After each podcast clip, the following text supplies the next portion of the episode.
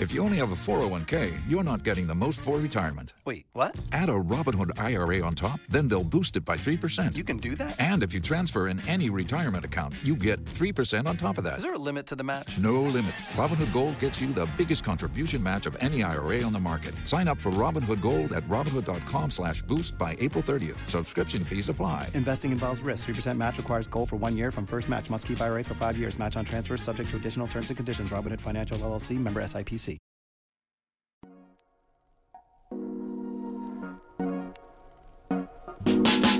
Welcome to the Kottke Ride Home for Thursday, November 18th, 2021. I'm Jackson Bird. Today, will we soon have a new ninth planet? The first human trial for an Alzheimer's nasal vaccine is about to be underway, and Papa John's has changed their name, technically. And AMC Theaters has said, Movies? Who? Never heard of her. We're a popcorn company now. Here are some of the cool things from the news today. Earlier this month, I got the chance to visit the U.S. Space and Rocket Center in Huntsville, Alabama, which was overall really freaking cool. They got one of the Saturn V rockets on display, as well as all kinds of cool stuff like a moon rock and that chunk of Skylab that fell into Western Australia, and Apollo 12's mobile quarantine facility, which took on a whole new vibe in our present times.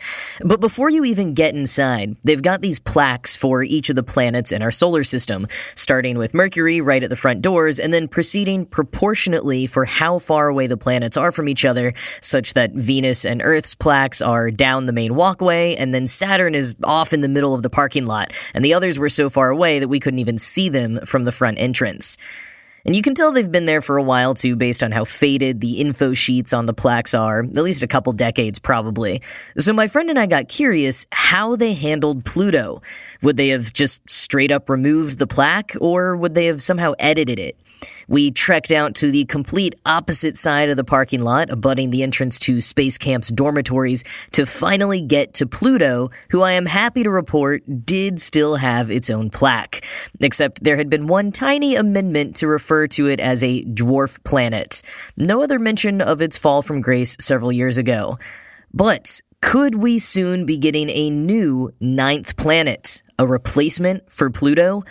Even before Pluto was relegated, the search was on for a then 10th planet, often referred to as Planet X, like the Roman numeral. You can't get such a cool nickname for the ninth, alas. This would be a planet so far away that its orbit around the sun would take 20,000 Earth years. Astronomer Michael Rowan Robinson from the Imperial College London was part of a team looking for that planet back in 1983 using the Infrared Astronomical Satellite, or IRAS, which was the first telescope that surveyed the entire sky. They didn't find anything then, and over the years, Rowan Robinson became fairly convinced this 10th planet didn't exist at all.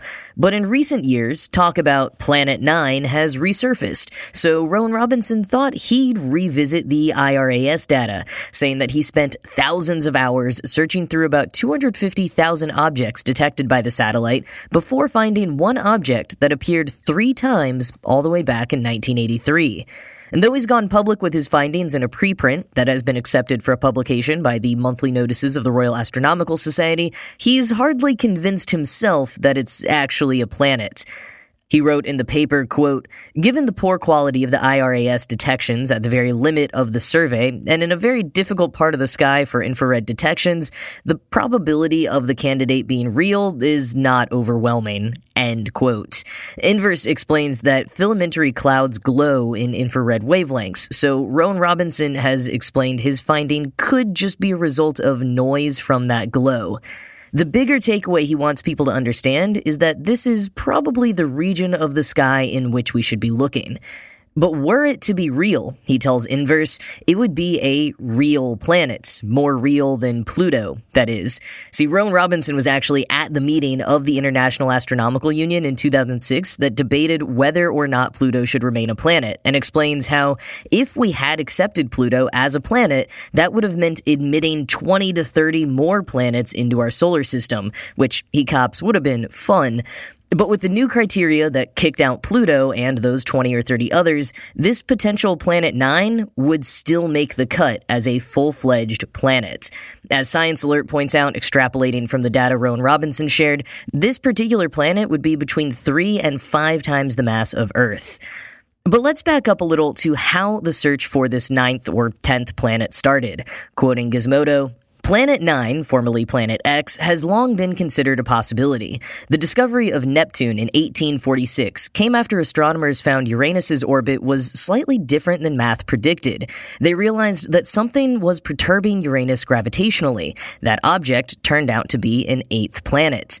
Observations of Neptune then led astronomers to believe there may be yet another planet out there messing with the newly discovered world's orbit. Pluto was found in 1930 by looking at objects on photographic plates, but it couldn't account for the movement of Neptune.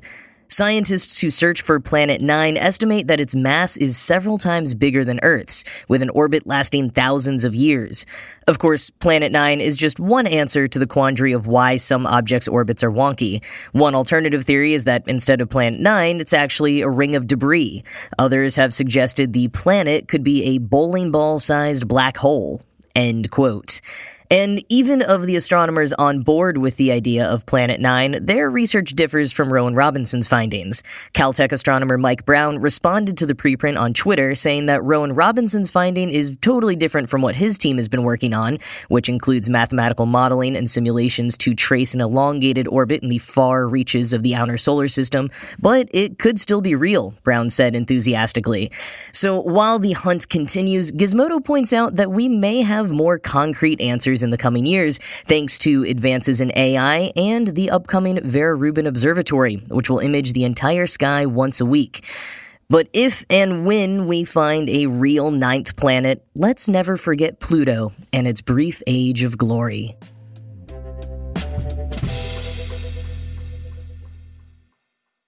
The good vaccine news just keeps on coming. It was just announced on Tuesday that the first human trial of a nasal vaccine for Alzheimer's will begin at the Brigham and Women's Hospital in Boston next month.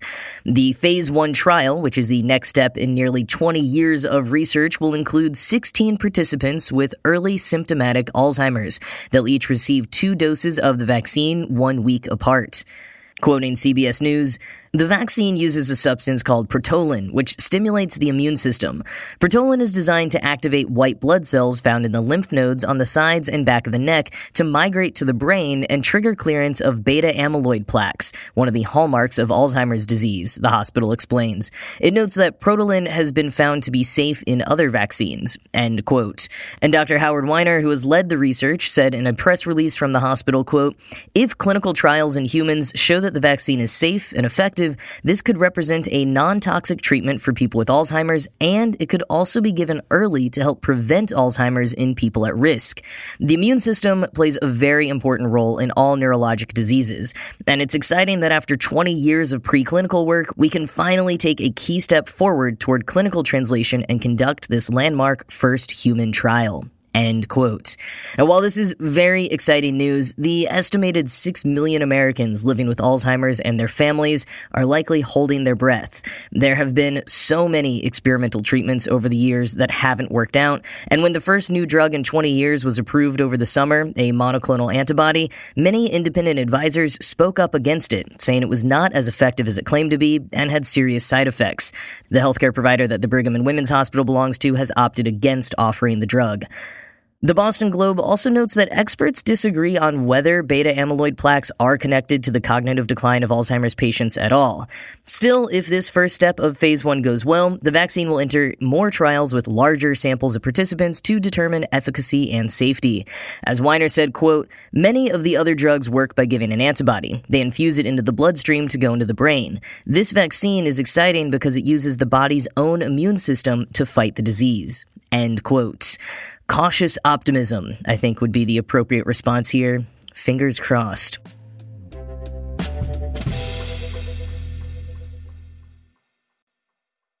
So, pizza giant Papa John's has apparently changed their name and logo, but if you blink, you'll miss it. There are some small visual changes to the logo. The green frame around the company name is gone, as is the slightly confusing pizza text that appeared above the name before. Is the name Pizza Papa John's or Papa John's Pizza? CNN notes that these changes are in line with more minimalist design upgrades from other fast food chains in recent years, like McDonald's and Burger King.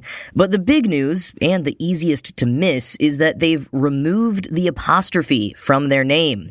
It's no longer possessive, as in Papa J O H N apostrophe S. Now it's just Papa John's, like multiple Papa Johnses, or one person whose name is John's.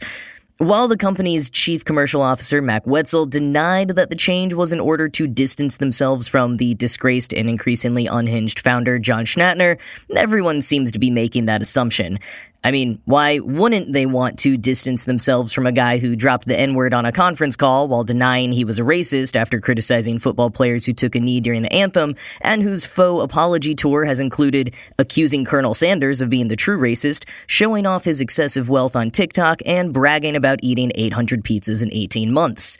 No one would blame the company for wanting a little distance. As the takeout notes, the company is keeping their slogan, better ingredients, better pizza, but quote, a better slogan would be, John doesn't work here anymore, end quote. In other junk food news, AMC Theaters is going to start selling their popcorn outside of its movie theaters.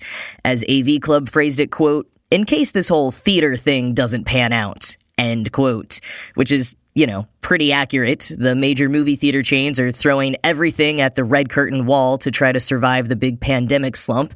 And with the half truth that they make most of their money at the concession stand anyways, why not try selling it elsewhere? According to Variety, AMC theaters will be selling their popcorn at shopping malls across the U.S., Quoting AV Club, nice to see one horrifically mauled industry trying to prop up another there, end quote. And shortly thereafter, start partnering with home delivery services so you can Postmates some overly buttered movie theater popcorn straight to your door. There are also plans to make microwavable versions of their popcorn, which they'll sell in grocery stores, and which I kind of thought was already a thing. Like, I could have sworn I'd seen boxes of microwavable popcorn from AMC or Regal at the grocery store in the past. Maybe it's just the Mandela effect. In any case, the shopping mall versions of their new popcorn business will come in the form of stores and kiosks called AMC Theaters Perfectly Popcorn. They'll start with five locations at malls that don't already have an AMC movie theater and will include more than just popcorn and, quote, gourmet flavored popcorn popped on site, end quote. There will also be Coke freestyle machines, candy, and other concession stand mainstays. Quoting Variety, the global popcorn market is a multi billion dollar industry, one that experts expect to grow significantly in the coming years. It's estimated to reach $6.24 billion by 2028, according to a report conducted conducted by Million Insights. AMC says the company's expansion into the sale of popcorn on a retail basis outside of theaters is a natural extension of AMC's core business. The announcement that AMC will become a competitor in the multi billion dollar popcorn market is so natural and logical, one wonders why the idea has not been tried before. Adam Aron, AMC's CEO and chairman of the board, said in a statement Needless to say, AMC knows popcorn ever so well. On our busiest days, AMC Theaters currently pops in the range of 50 tons of popcorn per day. But the popularity of popcorn extends well beyond the doors of our movie theaters. With this new AMC initiative, we expect to reach entirely new segments of the U.S. population with our popular AMC Theaters Perfectly Popcorn. End quote. And for anyone thinking this is a totally pointless pivot, I've got at least two friends who have literally gone to the movie theater to buy concession stand snacks without seeing a movie, and they were both stoked when I shared this news with them. I think AMC knows exactly what they're doing, as weird as this sounds. And AV Club summed it up all pretty well. Quote, This is one of those ideas that falls somewhere at the intersection of hilarious, sad, and totally brilliant. Certainly, there were times over the last few years where we were about to start streaming some film that should by all rights have been in theaters, and the craving for that slightly stale, totally decadent, bright yellow industrial popcorn started seeping deep into our bones. At the same time, there's something very funny about the world's biggest movie chain looking around at the burning wreckage of its once great empire, shrugging its shoulders, and starting the popcorn machine popping. So it goes. End quote.